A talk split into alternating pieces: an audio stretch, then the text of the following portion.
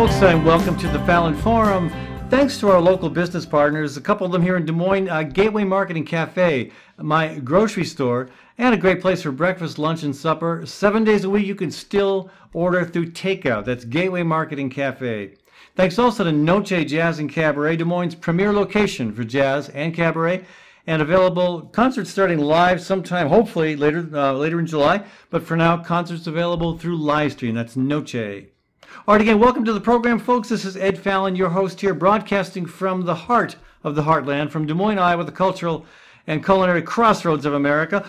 Later in the program, uh, Civil War historian Stephen Goldman going to join us to talk about statues, what's happening to them, and what happens to them after they've been removed. We'll also uh, be talking with Jim Fetzner, uh, Fetzer rather, about conspiracy theories. Um, yeah, that doesn't mean we agree, but we'll have a good conversation. And finally, later in the program, Kathy Byrnes joining us to talk about um, fall gardening. It is not too early at all to be thinking about what you're going to be doing this fall with your vegetables.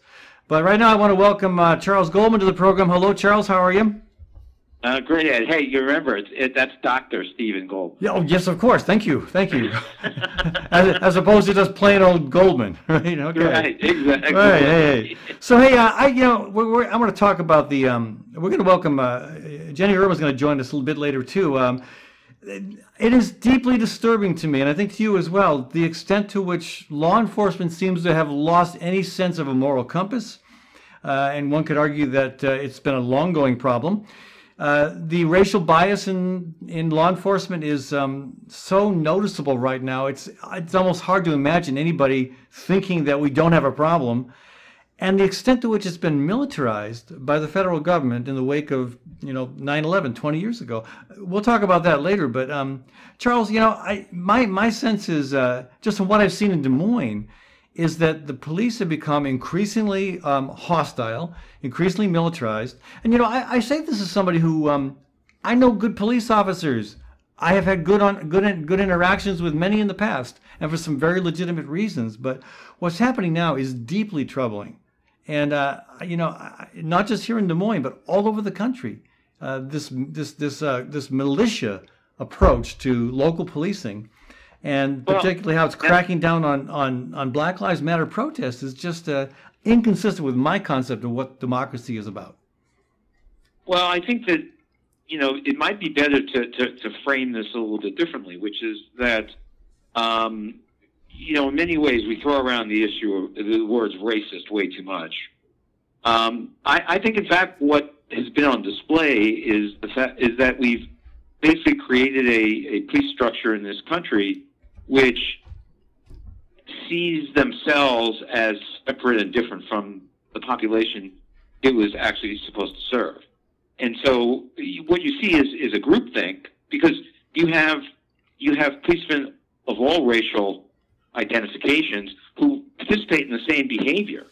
Well, mostly um, mostly white. I mean, the police department's no, no. I think you have to be really white. careful with that. And I mean, well, even in, in, in the hall in the Vanguard event, there was, you know, an Asian police officer involved as well as a black police well, officer. What, well, involved. okay, what percentage?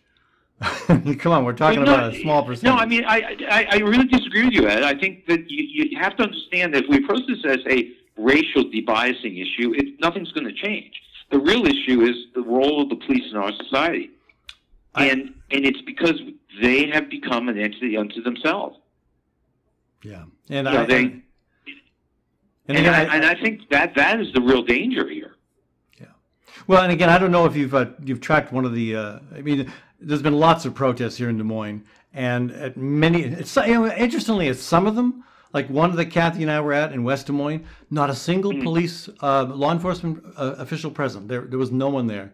There was another protest. I can't remember which one. Where also nobody there, and then yet you have them turn out at some of these um, peaceful actions, totally peaceful, totally nonviolent, where you've got this right. tremendous um, presence in riot gear, and and out come the out comes the pepper spray, out come the batons. It's it's just mm-hmm. it's incredible. And um, Charles, I'd like to bring a, a Jenny um, Jenny Erwin in, into the conversation. She is. Uh, uh, she was at one of the protests a week or so ago and was able to capture on live stream just some of what we're talking about. Uh, Jenny, are you with us?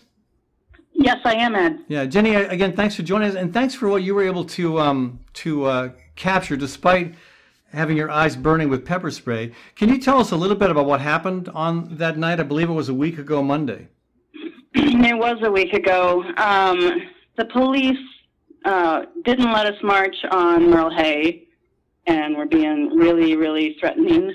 And so the organizers, uh, Black Lives Matter, Matthew Bruce, that crew made the decision to car caravan downtown. We had things we wanted to say. They didn't want to let us say them on Merle Hay, so we thought we'd come to the Capitol, do a peaceful march around the Capitol building, and present our demands uh, around the executive order that Governor Kim Reynolds has promised to draft language for, restoring felon voting rights.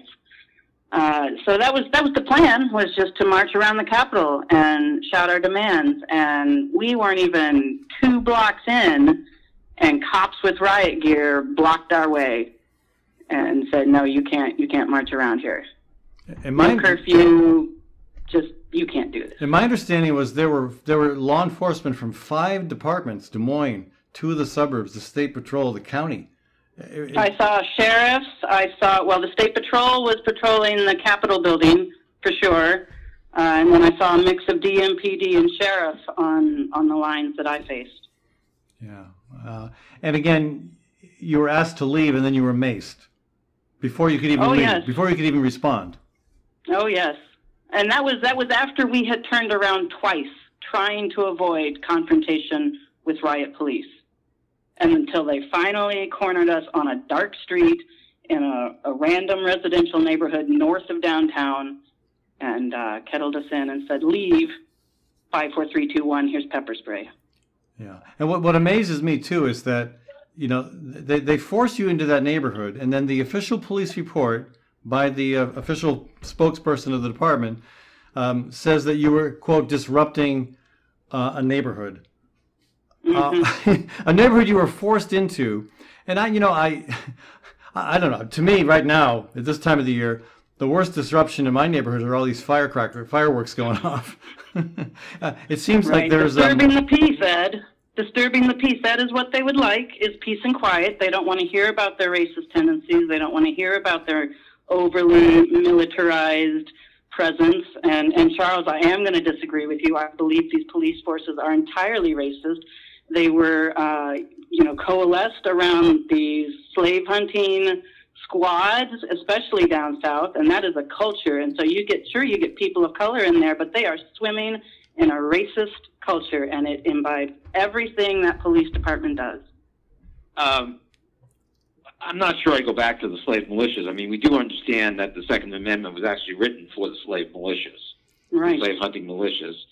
Um, but the makeup of the, the modern American police force um, is not a slave militia, uh, and certainly not in in states that you know were not in slave states. But right. um, I, I really have a problem. First of all, race is a, is a, is a non-concept. As a scientist and a physician, race doesn't exist. Race is a cultural concept.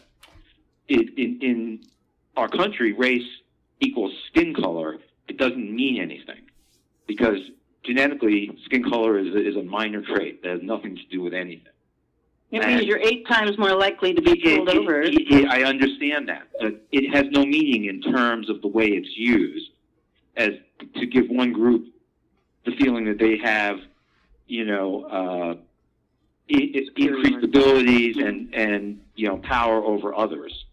I mean, we need to get rid of race as a concept in this country to start with. But I really, I really feel like that, you know, even in the 1960s, Seymour Lipset was writing about working class authoritarianism, and that police forces are an expression of working class authoritarianism, which is their resentment against others. And they're given power to play that resentment out. I mean, it's just as inexplicable back in the 60s that a National Guard unit would open fire with live ammunition on a group of students on the college campus.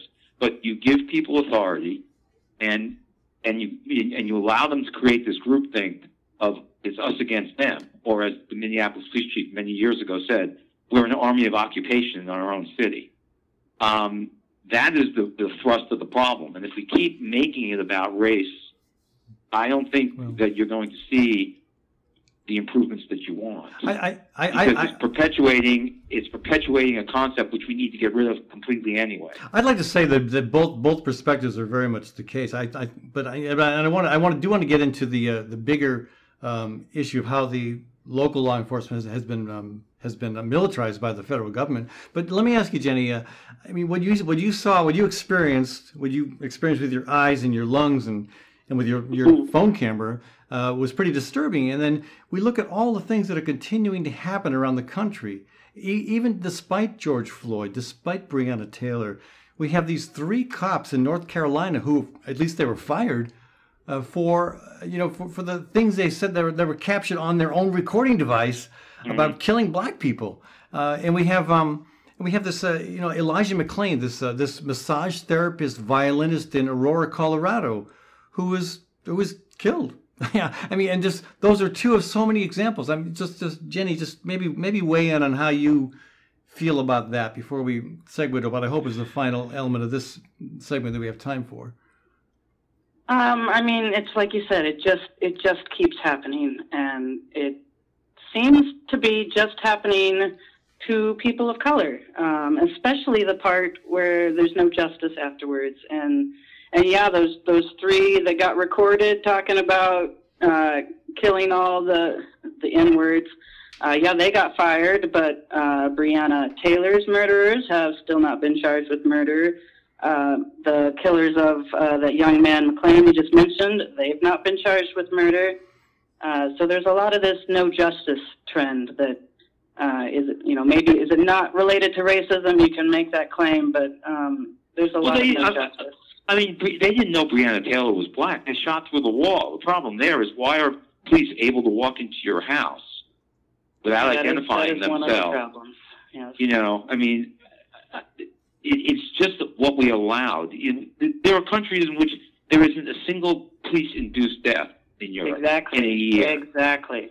And it has nothing to do with race. That's because of the warrior culture that we have created, and to some degree, because we've also created a population of 300 million plus guns out there arrayed against that population of police.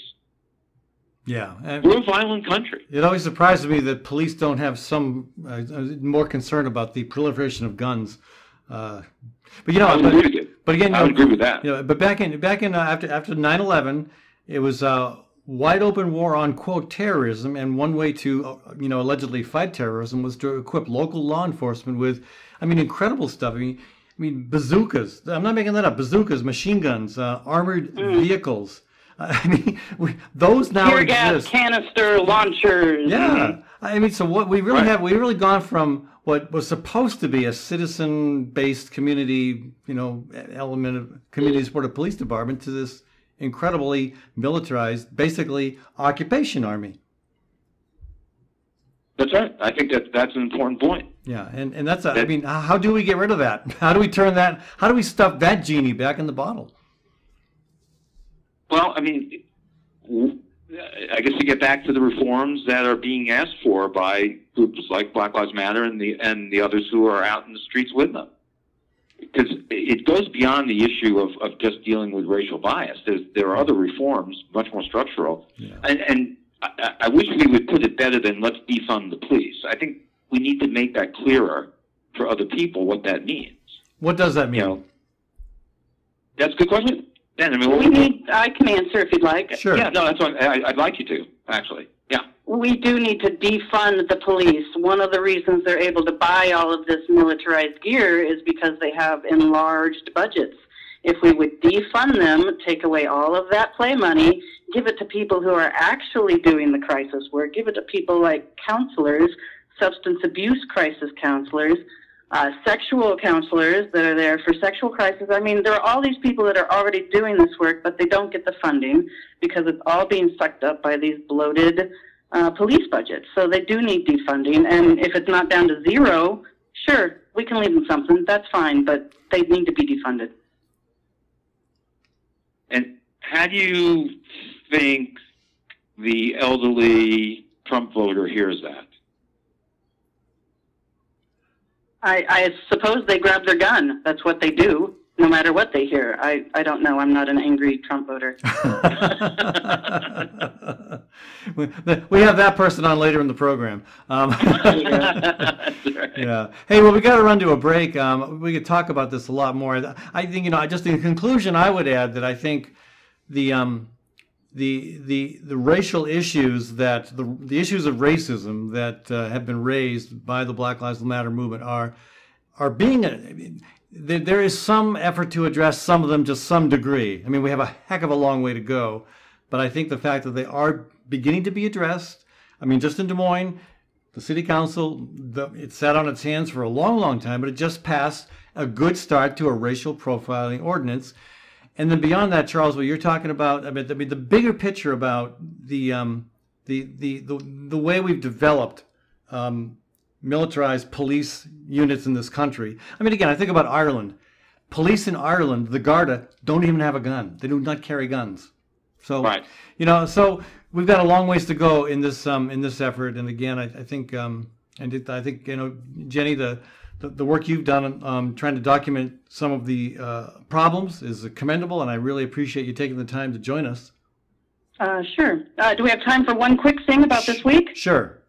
Uh, we are pushing the governor hard this week to sign her promised executive order uh, restoring voter rights or resign. So that's the big push this week. Come down to the Capitol. If you can put your body here, we need your body. This is uh, in Iowa Governor Kim Reynolds because Iowa is, I believe, the only state that still does not automatically restore voting rights for someone who, a felon who is, you know, out of prison. That's correct. Right. Yeah. Jenny, uh, thanks for joining us. Uh, Jenny Erwin with us, folks. And uh, again, Charles Goldman co hosting with me today. Uh, this is Ed Fallon, your host. We'll be back in just a minute on the Fallon Forum. Gateway Marketing Cafe is your locally owned source for specialty groceries.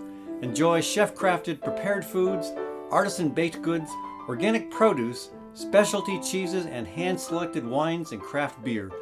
Visit the lively cafe for breakfast, lunch, and dinner seven days a week. Gateway Market is centrally located on the corner of Martin Luther King Jr. Parkway and Woodland Avenue. Stop by or visit www.gatewaymarket.com for more details. Gateway Market, good food, great community. Across the Des Moines Metro, Ritual Cafe is known for its excellent fair trade coffee and fair trade tea. Ritual Cafe also serves breakfast and lunch and offers an entirely vegetarian menu. This unique venue is also known for its live music and displays of local artwork on the walls. Located on 13th Street between Locust and Grand in downtown Des Moines, Ritual Cafe is open six days a week. Make Ritual Cafe a daily part of your ritual. Noce is the premier home in Des Moines for jazz and cabaret. With its prime downtown location and stylish ambiance, Noce attracts both national acts and local favorites, including Max Wellman, Gina Gedler, Scott Smith, Tina Haas Findlay, and Nick Leo. Every Wednesday night, you can enjoy the progressive sounds of one of America's longest running jazz orchestras, the Des Moines Big Band. Noce also offers a world class cocktail bar and serves a variety of small plates. If you haven't been to Noce, you haven't experienced the fullness of Des Moines' cultural revival. If you have, we're sure you'll be back. Noce, located on Walnut Street just south of the Sculpture Park in downtown Des Moines.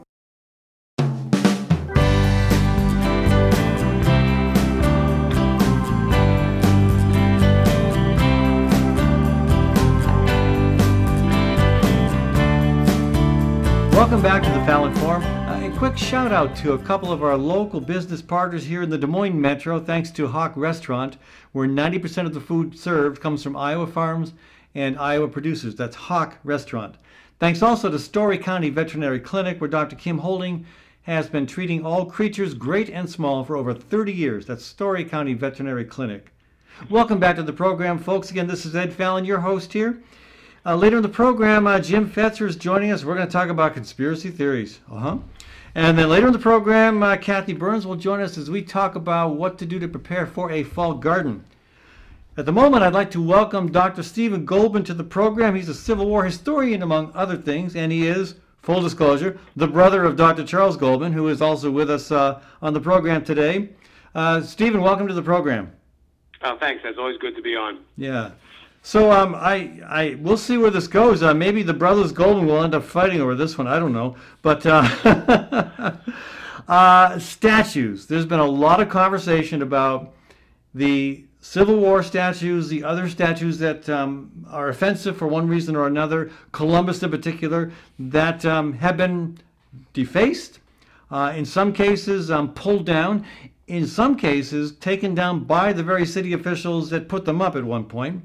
Uh, my favorite was um, Columbus being uh, tossed into a pond. I thought that was kind of um, kind of symbolic.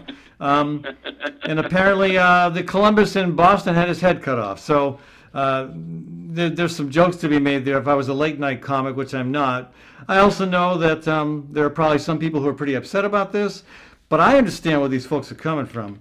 Um, my question for you guys is what do you think about it? And beyond that, what happens once these statues are removed? What happens? Well, I mean, it's we, have several issues here, and I think that I think Charles, we've discussed it, and I think you, you generally agree with this. There's different categories, and um, I mean, let's start with the statues to the Confederacy, statues to, to Confederate generals in particular.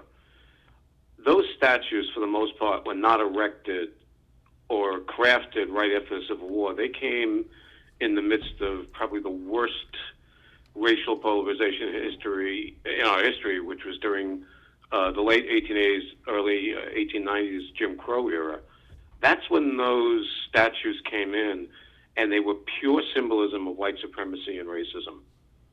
And those are the ones you're seeing, for example, like the Lee statue in Richmond, um, other statues that are coming down. And I have no problem with that in the sense of their long overdue removal.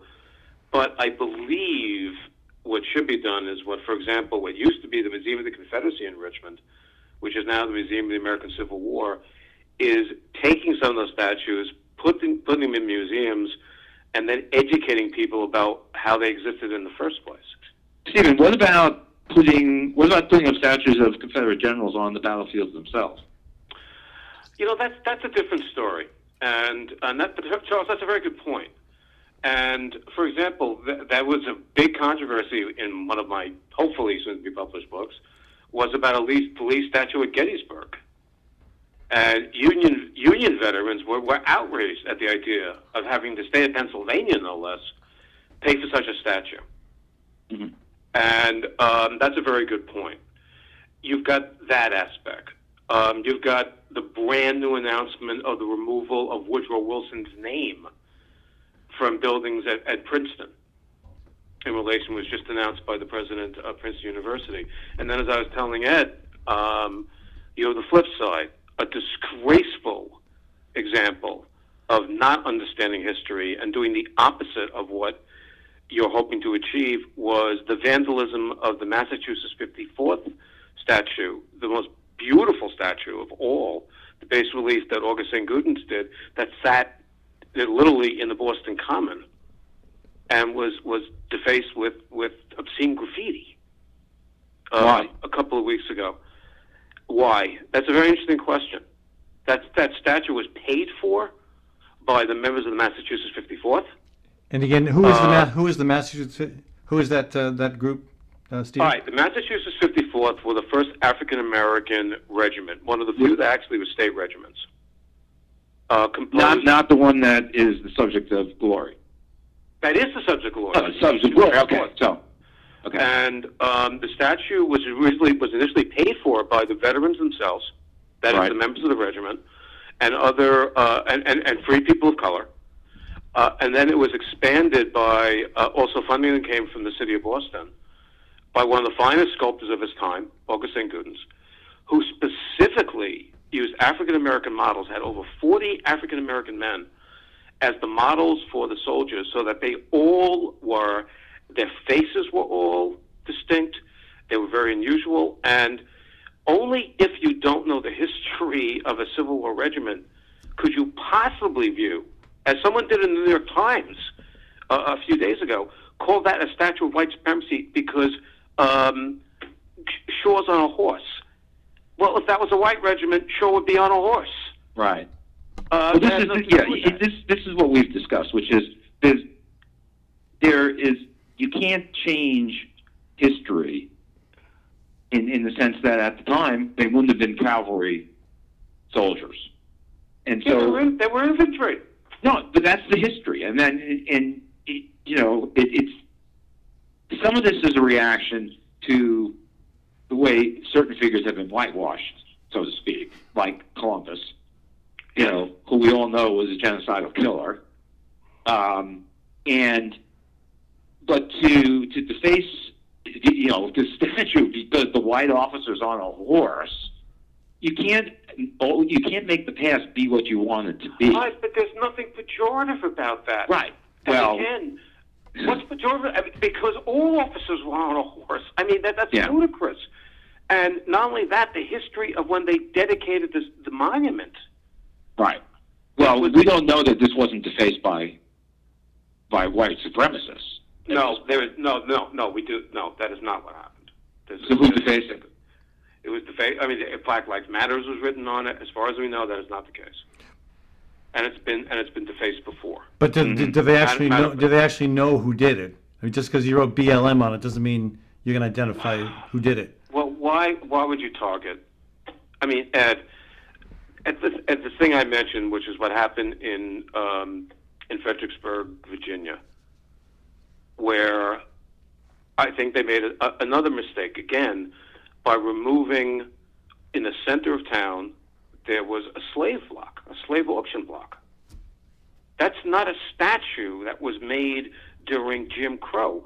That was an actual slave block that was the, that was left in the town square with a ver- with a very informative marker as to the, in a beautiful city like Fredericksburg that p- human beings were sold, and it was the marker was there. We, the last time we were in Fredericksburg, people were looking at that. They, they were reading it. They may not have known about it before. So what? So what happened recently? Because there were protests about that being there in the past mm-hmm. month. It was rem- it, wa- it was removed, and now it's going to be placed in a museum. How many more people do you think would, would see that and read that plaque because it's out there, as opposed to sticking it in a museum?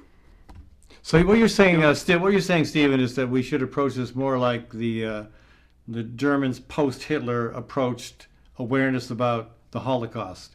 Uh, they- Absolutely. they- they right. didn't- they You- didn't you close- put it out there. They didn't close down the concentration camps.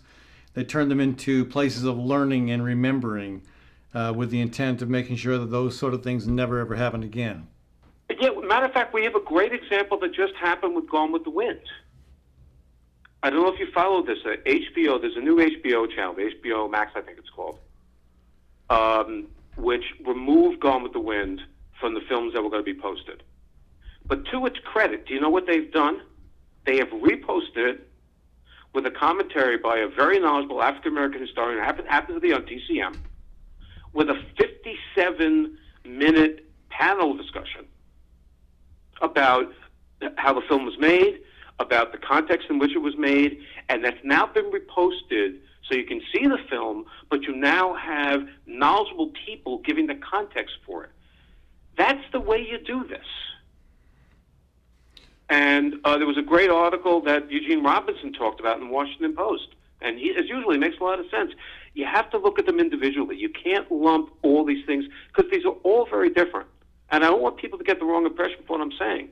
I'm not in any way not advocating for removing Confederate general statues or taking the names of Confederate generals off of U.S. Army, you know, uh, installations. Right. But this is not the same. Or removing the Confederate statues from the Capitol. Uh, Exactly. We're, The we're, US they're Capitol. still there. Well, they're still there. Right. And that is that is U.S. Grant statue, I believe, was toppled. Am I correct? It was a Grant statue that was toppled. Right, because he owned a slave. Well, actually, it wasn't his slave. No, it was his father-in-law's slave. He freed he freed the slave when he himself and his family lived in poverty. He freed is his slave. correct. That is correct. And And this also, it also ignores the fact that of all the presidents of the United States, Grant destroyed the Klan. Right. Okay, so let me let me be clear, Stephen. You, you you do support removing some of the, the the Confederate statues, possibly Columbus statues, maybe other statues that are deeply and clearly racist. Yes, yes. Okay. But I want them to be put into places where people are given the chance to understand the history involved. And where would that be? I, I think museums are where they belong. Again, I think um, for the Lee statue, I think the American, the Museum of the American Civil War is the perfect place for it because that was that was the heart of the Confederacy. And I I spoke there three years ago when they first reopened, and it's a marvelous museum. Well, and, and, and I think there's, a, there, there's certainly a context for that because didn't in fact they just opened a museum down in either Alabama or Mississippi, the history of lynching in this country. Exactly. That I mean, I was going to make the same point. Se- several years ago, Kit and I, my wife and I, went to see a marvelous exhibit at the New York Historical Society, which went national. The history of lynching in the United States. I, I don't know if you guys saw it, but it went national. It was one of the most moving, terrifying exhibits I've ever seen. And we went we went to see it, and people walked by, and there was like no discussion because it was like a holy place to look at those pictures of the postcards and the exhibit. There was a marvelous movie about Ida B. Wells Barnett, you know, the, the one of the founders of the NAACP. And but that that's what we need to do. You have to understand if you're not if you're going to use history, you have to know the history. You have to put it in context. You Do I- have to have do I hear a that Jer- kind of thing. Do I hear a George Santayana quote coming up here? Those who don't remember history are condemned to repeat it. Well, but I thought the purpose of history was two things. To know where we are, you have to know where we've been, Exactly. and and to also know where we're going. Well, and we also have to. This is, but you know, this is the the wellspring of this is the microaggression safetyism of American universities. Don't don't bother me with things that you know. Don't make me read or uh, you know have to study anything that's going to make me feel uncomfortable. You know, the history of this country is uncomfortable, and it's uncomfortable. It should be uncomfortable for whites also Yeah. That's And- correct. Yeah. you know, and maybe then they would understand that it's not just about lynching and slavery that, for instance, the reparations movement is about. Yeah. It's about redlining and keeping, you know, blacks from being able to buy in neighborhoods in places like Chicago and New York and Boston.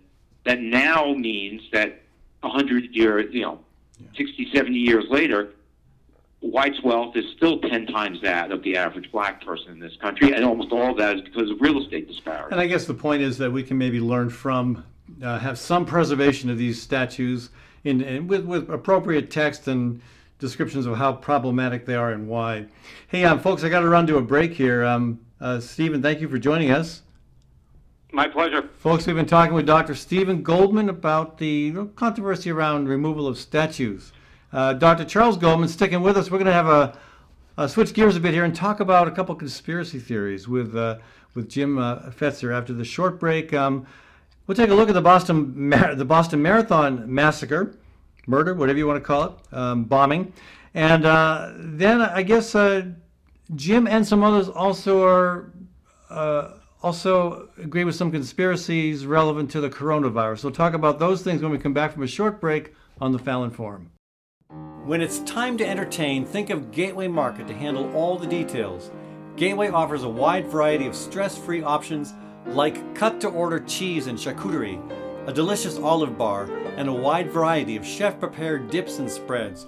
Or let Gateway's catering team take care of the entire event, right down to the wine and beer pairings. Gateway's expert floral designers can even customize the perfect centerpieces. Stop by or visit gatewaymarket.com for more information. Gateway Market, good food, great entertaining. Dr. Kim Holding has over 30 years of experience working with all creatures great and small cat, dog, horse, cow, elephant. Well, maybe not an elephant. If you've got a pet elephant, you may be in trouble. Kim's work history is long and deep, and her clients stick with her year after year because they know she will do right by them and their pets and farm animals. So give Dr. Holding a shout to keep your animals happy and healthy. Call 515 232 8766.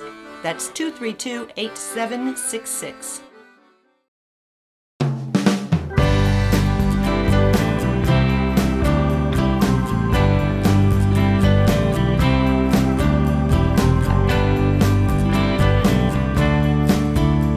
Welcome back to the Fallon Forum. Ed Fallon with you here, folks, as we broadcast from the heart of the heartland, Des Moines, Iowa, the cultural and culinary crossroads of America. Uh, thanks to our local nonprofit uh, sponsors, uh, Bold, Iowa, fighting climate change and the Dakota Access Pipeline since 2015. That's boldiowa.com. Thanks also to Birds and Bees Urban Farm. Learn how to turn your yard into dinner. Check out birdsbeesurbanfarm.org. All right, welcome back to the program. Later in the program, uh, Kathy Byrnes is going to join me as we talk about uh, about fall gardening. This is our that's our warm and fuzzy segment where we talk about uh, something everybody can get behind: growing food. But in the meantime, uh, we're going to go to a conversation with uh, Jim Fetzer. Again, Charles Goldman co-hosting with me today. Uh, Jim is organizer of the 2020 Question Everything Conference. Jim, welcome to the program. Oh, I'm delighted to be here, Ed. Thanks so very much. And again, knowing knowing right up front that you and I may not agree much on anything, I don't know. We're going to find out. But uh, I, you've written a heck of a lot of books, and all of them that I see involve um, questioning whether a certain significant event may have been, well, you, you claiming that it was a conspiracy. Um, 9-11, the Boston Marathon, and um, the coronavirus as well. So um, start us off, maybe, I mean, we have time for, for both of these, I guess. Uh, maybe start us off with the Boston Marathon. Why is that, why did that not actually happen? Yes, well, I appreciate the opportunity to address the issues. We had uh, police on bullhorns calling out, This is a drill! This is a drill! They had bomb sniffing dogs at the vicinity. The Boston Globe was tweeting that a demonstration bomb would be set off during the marathon for the benefit of bomb squad activities. The second tweet that one would be set off in a minute, and sure enough, in front of the Boston Public Library, one of those explosives was set off. Now, I'm a former artillery officer in the Marine Corps, and I can assure you those explosives weren't powerful enough to kill anyone unless you were sitting right on top of them. When cameras moved in through the smoke, you could see bodies lying there that were missing arms and legs, but there was no blood.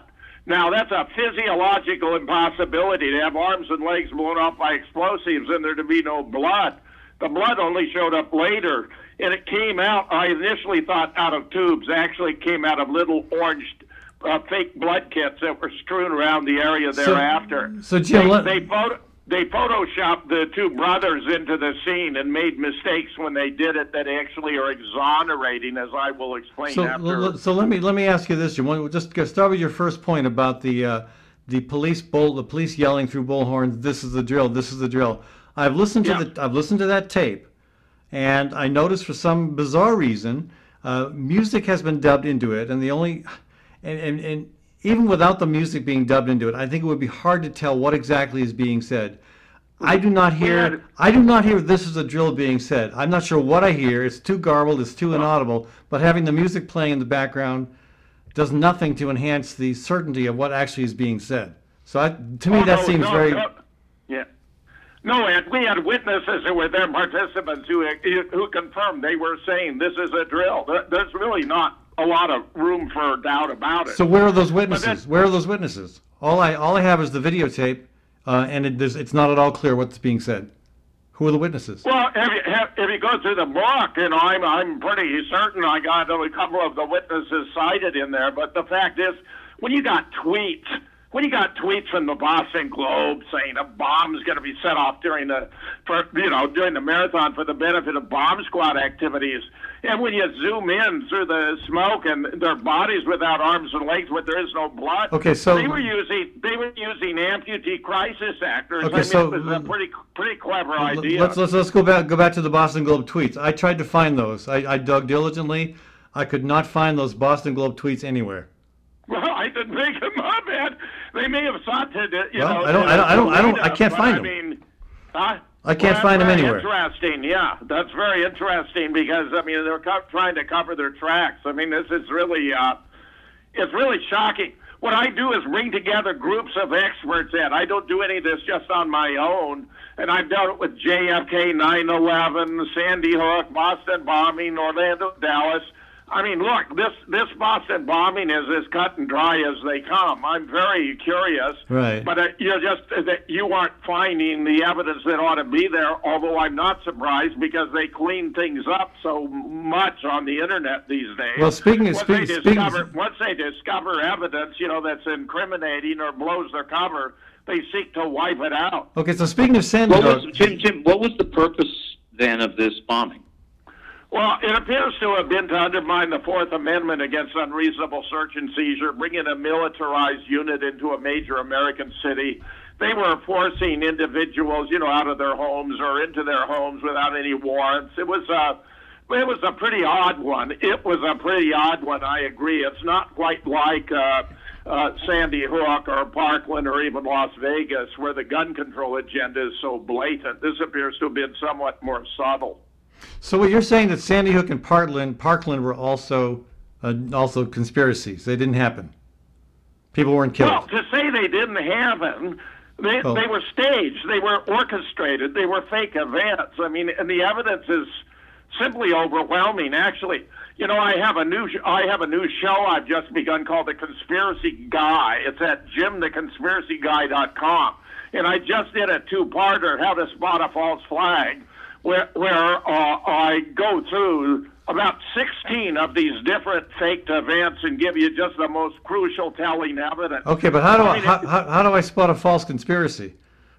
I mean, I mean, take Sandy Hook. Um, you you realize that nobody died in Sandy Hook, uh, and yeah, one of the parents of one of the children who died filed a lawsuit against something you published in your book, and the the court found that person to be justified in that suit and awarded them four hundred fifty thousand dollars. Yeah, yeah, yeah, but you know, though the particulars. I look, I'm about to publish a book about the lawsuit. It was completely outrageous. It violated all the standard protocols. It's what's qualified as a a slap suit, a strategic lawsuit against public participation. They're not actually fired because filed because they expect to win. They're filed to create a certain public impression. In fact, they're outlawed in 27 different states, but evidently not in Wisconsin. Uh, because of the controversial nature of the case, I couldn't find an attorney to represent me. But the court violated the protocols for the conduct of a process like this. It was done with a summary judgment, which is widely recognized in the law and even taught in the law schools as inappropriate for defamation cases. So, uh, d- let me- I, I had I had two expert witnesses me, on um, my side. The court just set aside. Th- This is Okay, let, let me let me bring let me bring Charles. I want to bring uh, Jim. I want to bring Charles. I want to bring Charles back into this. Uh, Charles, um, which conspiracy theories do you subscribe to? I'm sorry. Which conspiracy theories do you subscribe to? I, I mean, the problem I have with all conspiracies, because I, I, I remember being, you know, very much uh, influenced by the idea of the conspiracy around, you know, the JFK assassination. The problem I always have, and I, you know, I mean, maybe Jim can talk to, is that there's just too many people involved in to make these conspiracies that somehow nobody ever shows up and says this is what I did. Well, it's a popular opinion, but it happens to be false. I mean, lots of people talk. Mhm. Uh, e- even Lyndon talked about it, and he was the key player in relation to JFK. Sam Giancana, you know, uh, uh, uh, uh, uh, Trafficante, uh, uh, the, the key players, many of them talked about it. But the fact is, once you discover the fabricated evidence, this tends to be the key. The autopsy x-rays were altered to conceal a fist-sized blowout to the back of the head. Another brain was substituted for that of JFK. There was evidence of a second shot to the head internal to the x-ray.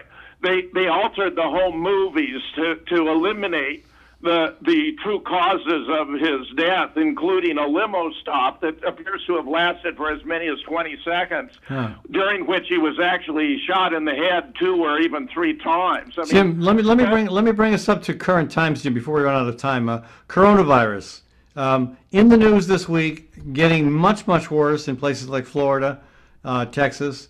Um, but you're also of the belief that this coronavirus thing is not just blown out of, blown out of proportion, but is also an element of the conspiracy theory. Well, it's uh, we have a wonderful report from the Swiss Policy Research on my blog at jamesfetzer.org that points out among this is maybe the most thorough and comprehensive we have about the coronavirus, which makes it its very first point. According to the latest immunological and serological studies, the overall lethality of COVID 19 is about 0.1%, in others, one tenth of 1% and that's in the range of a strong seasonal flu. Now, what's going on here is an elementary fallacy of equivocation. You got a word, in this case, case. They're talking about increased number of cases. But those are just the results of tests that people have the coronavirus. Well, it turns out coronavirus is very widespread. The common cold virus is a coronavirus. If they tested you or me, we'd almost certainly test positive for coronavirus. But that does not mean we are sick. It doesn't mean we have the symptoms. It doesn't mean we're going to, you know, be in a state where we need medical attention. Well, let me, And um, that's where that's that's where the governors of Florida and Texas and California all seem to miss the boat. In fact, the increased number of positive of tests when you have a constant death rate, because the number of deaths isn't significantly increasing, means the rate of death is much lower. Let me let me let me let me bring a let me let me bring a medical opinion here, Jim. Dr. Goldman, what's your what's your take on it? Well, no, I mean, I think that it, it, it is true that the case fatality rate for those under 70 is somewhere in the range of uh, 0.0, 0.1 to 0.05, 0.05, which would put it on the range of a, a seasonal flu. Um, there's no question that among older patients, um, that the lethality rate is, is much higher. Um, I guess the, the, the, question is, Jim, are you saying that this is an engineered uh, pandemic, or simply that it, it opportunism and a misunderstanding of basic biostatistics is what's working here? What does appear to be engineered, uh, I mean, even the virus itself appears to be a subject of uh, genetic engineering, and where we have uh, a Nobel Prize winner and, uh, has declared that if this is not, uh, you know, a geoengineered uh, virus, then he would give up his Nobel Prize. It appears to have originated in Fort Detrick, then carried over to North Carolina Chapel Hill, where I actually taught myself a year, and then moved to the Wuhan lab where Dr. Anthony, I call him Tony the Rat Fauci, because virtually everything he's told us about this is false and poli- moving a political agenda and been vastly destructive to the United States. He gave like uh, $3.8 million to the Wuhan lab, which even appears to be a violation of the law. So wait- But the point is that, that the, the statistics are all wrong. We got a state senator, by the way, name of Scott Jensen, who's also an MD, who was asked to identify the cause of death of a patient who'd never even been tested as COVID 19. He's revealed that the hospitals are being given $13,000 for every patient they identified as COVID and another 39 for everyone they put on a ventilator all these statistics are manufactured and exaggerated and grossly beyond belief and the and the offer the solutions were given like the lockdown social distancing and wearing masks all actually counterproductive. Just take masks, for example. You're Hey. rebreathing air that's already oxygen depleted. That means you're putting a strain on your cardiovascular system and your cells because they're not getting the oxygen they need. In fact, I'm predicting Hey. that as a result of all this face mask wearing, we're going to have an average, a drop in the average IQ of Americans of five points. Oh well, I we we done. we absolutely can't afford that. Hey, uh, Jim, I got one more. I got I got one last. can't afford that 'cause we're not, not I- doing too well to begin with. Jim, I got one one one the, quick. The, only, you know, the last thing I, I would say, Jim, is I'm not sure why you would bioengineer a virus that um, only has a case lethality rate of 0.05. Well, yeah, I think. Yeah, really, yeah, they- they could do- they to could do better than that. I think initially it was supposed to be a lot stronger, and may, it may have mutated in the process, or what you know, just the uh, the way evolution works here, but it is fascinating. They didn't get what they wanted. But most Well- important, it seems to me, there was a simple cure. Anthony Fauci knew from an article published in his Journal of Virology in 2005 that chloroquine and hydroxychloroquine is a virtual wonder drug here. It's not only a cure uh, if you have it, but it's a preventative. And where we have a brand new study now from the European Journal of Internal Medicine. Jim, I'm gonna- I'm gonna have to cut- Jim, I'm gonna that ha- at least well Jim, I'm gonna have to- Jim, I'm gonna have to cut you off. hydroxychloroquine. Jim, I'm gonna have to go cut. ahead. I'm gonna have to cut you off because we got to run to a break. I'm sure we could talk until the next moon landing, but um, we got we got to run to a break here. Uh, Jim Fetzer joining us, folks, and Dr. Charles Goldman. Back in a minute on the Fallon Forum. Gateway Marketing Cafe is your locally owned source for specialty groceries. Enjoy chef-crafted prepared foods, artisan baked goods, organic produce, specialty cheeses, and hand-selected wines and craft beer. Visit the lively cafe for breakfast, lunch, and dinner seven days a week. Gateway Market is centrally located on the corner of Martin Luther King Jr. Parkway and Woodland Avenue. Stop by or visit www.gatewaymarket.com for more details. Gateway Market, good food, great community. It's important to know where your food comes from. At HoQ Restaurant, that's easy because 90% comes from Iowa farms and Iowa producers. Located at East 5th and Walnut Street, HoQ is open for lunch and supper Monday through Saturday. From May through October, you'll also find HoQ at the Downtown Farmers Market serving fantastic breakfast wraps with 100% of the ingredients from Iowa, except for the salt and pepper. Learn more at hoqtable.com. That's H O Q table.com.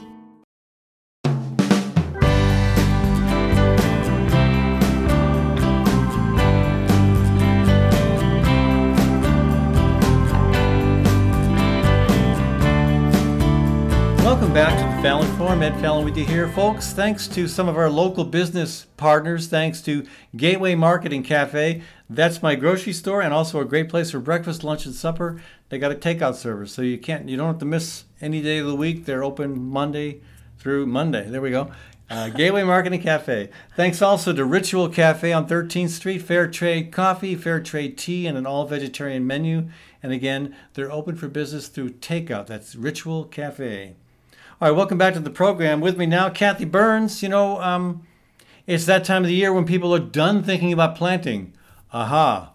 But maybe you should still be thinking about planting.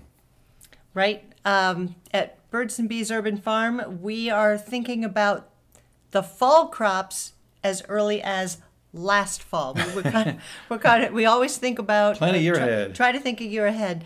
And how many times do we go past somebody's garden? uh, I know, I know, we just passed the summer solstice, but how many times do we go past the, the somebody's garden just a couple weeks after the start of summer? and we see it starting to get really nice and, and great and all the produce on two weeks after that they're kind of done with it they're, they're just sort of they, they're winding it down and by by uh, end of august they're kind of putting their Well, stuff you know, away Fall garden really starts August 1st. Yep. That's the time to start thinking about what to plant. And um, you'd be amazed at how many things you can plant uh, that do really well in the fall. Some things even do better in the fall than in the spring.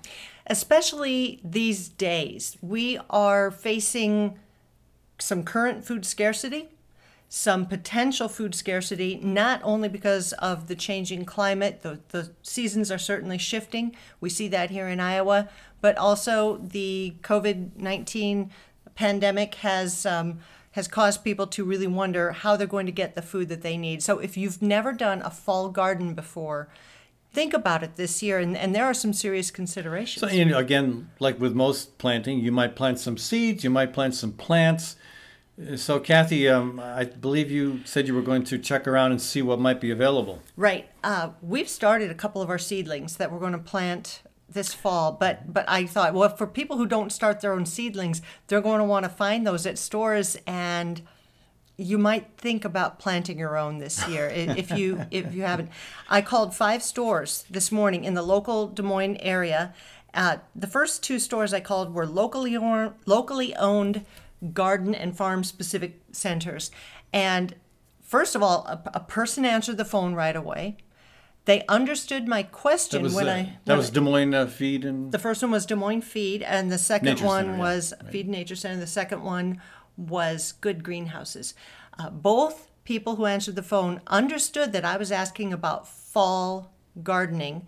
They knew that we didn't want to start planting tomatoes in the fall or for the fall. They knew that we didn't want to start planting peppers for the fall. They knew I was talking about broccoli, cabbage, cauliflower, lettuce, Lettuce, spinach, spinach, radishes, yes. arugula. beets, carrots, turnips. Lots of things. Some lots of things you can plant in the fall. So they understood the question, and they told me um, that they have either very little or none.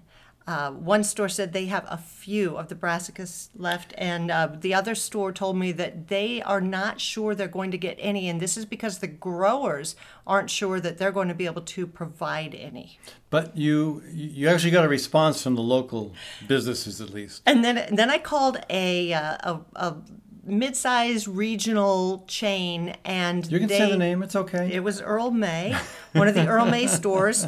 Um, she understood the question after I clarified it a little bit, and she she was she was nice. You know, I didn't get a, an answering machine or anything, and they were they were very nice. But they said they are not going to be at this particular one that I called. They were not going to be stocking seedlings to plant in the fall. They would have a lot of vegetables left over from the summer plantings, but none left. Then I called two big box stores. You can say I the called- names. I called Home Depot, and I I went to the voicemail, and I finally got number. I punched a zero to get a person, and I was put on hold five, so seven times before I got to somebody who they could never connect me with the garden center, but that person offered to go back and ask the question and came back to me and said that they they didn't really understand the question. And then I called the Walmart, one of the Walmart garden centers. when I when I called the general number, they couldn't even connect me. They said there was nobody who was answering the phone in the garden center. So that's our little spiel about, you know, go local. Yeah. In other words, uh, fall gardening is uh, a foreign concept to a lot of people and a lot of businesses. Um, again, the local businesses seem to have a much better grasp of it than, than the big chains. No surprise there to me. But the uh, the bottom line is, uh, it's a really. I mean, we we get so much good stuff in the fall. Our, I'd say the best crop turnips. we had turnips coming on our ears. It looks really funny when you have a turnip coming out of your ear, but once you get it out of there and cook it up, it tastes really good. But uh, we had a good carrot carrot crop, Mm-hmm. okay beet crop, but great lettuce, um, good spinach, Mm-hmm. good arugula. I don't remember the radishes didn't do that well. Not last Um, fall. Not last Maybe fall. they'll do but well this, this year the new experiments are broccoli and cauliflower, Mm-hmm. and we don't expect the garden shops to have those. We're starting those from seed ourselves, and we'll see how they do. Um, you know, I've never done well with cauliflower in the spring, so maybe that's the ticket is to try it in the fall. But the the, the big challenges again, the, the two challenges are getting the plants, and you might have to Or, you might have or to, the seeds. yeah, you might have to start them yourself. And again, if you if you're going to do that, do it right away because you need to, you need to get those going. But if you're going to be planting seeds, again, that first week of August or so is key. But once you plant them, it's so darn hot. You got to water them every morning and every evening. You know, Keep a close while, eye. while they're young. keep a really Yeah. close eye. Um, if you are going to be planting from seed, get your seeds now or order them now because they will be gone just like they were this spring. Um, and some of the suppliers ran out of seed and they, they weren't able to provide that. So, um, so I, you know, I think it's important. Also, you need to think about what beds you're going to be using and see if once you clear the crop that's in there out, say you've got green beans that are just at the end of producing, you clear that out, uh, see if it needs some extra nourishment, some compost. Uh, don't put fresh manure in there, please, because that burns your crops. We've been doing a rotation uh, every single year. I I know, generally speaking, you don't want to have the same crop in the same place every year, but within one year, we do a two crop rotation that seems to be working really well. Garlic. Uh, we're about to harvest our garlic, and that, that land will, well, then right away, we'll go ahead and add a bunch of good compost, turn it in, let it sit for a few weeks, and then plant um, our fall turnips there. And that rotation seems to work really well. And again, with every bed that we will be converting from the current spring crop to the fall crop, we'll be adding you know, some nourishment. Maybe in some cases, like with, with the carrots, we might add some sand. But um, the, you know, the bottom line is uh, you can do this. and you'll be really glad you did because, you know, I mean, for us, we have lettuce six months of the year March, April, May, June. We're about done. We're on our last salad coming up this week. It's still crispy. And then we'll have it in September, October, and part of November.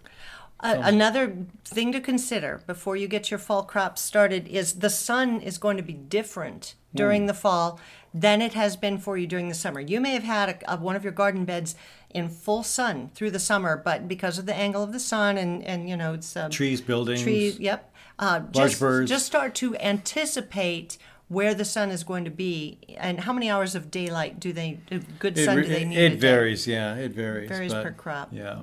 More than a few hours. Yeah, that's the, the biggest challenge. You know, the biggest challenge in the spring is making sure stuff doesn't get too cold. The biggest challenge for a fall garden is making sure it doesn't get too hot.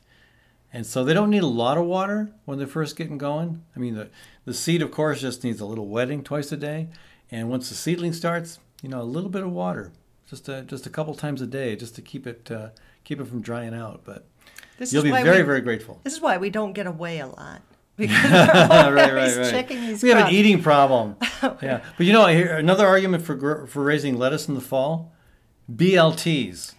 I mean, I love a BLT, but you can only get the T in the fall. Mm-hmm. So if you're going to get your lettuce with your tea, you've got to have fall lettuce. And if you Bacon, get tomato, and wherever fall you lettuce. get your when you get your bee, be sure to get it from a local producer, please. So somebody that, that you can count on to um, not only grow their their pork sustainably, but to uh, protect their workers as they as they So grow I think our plan would be to put up some videos of uh, fall gardening pretty soon, so people get a sense of what's involved and maybe uh, have time to prepare the soil to take a crack at it. And again, not just the soil, but getting your plants, getting your seeds. They should check our YouTube channel then, Birds and Bees Urban Farm YouTube. Yeah. Hey, thanks for tuning in today, folks. And again, Kathy Byrnes, thanks for joining us for this conversation. Again, we try to do uh, a section on how to regarding gardening and urban farming every uh, every show, every week. The uh, tail, the last segment, when we get through all the tough stuff like conspiracy theories and uh, and tearing down statues and what to do with them, yeah, then we talk about the stuff we can all agree on. so again, thanks for tuning in to today's Fallon Forum. Thanks to Kathy Byrnes and Sherry Herdina, our production team.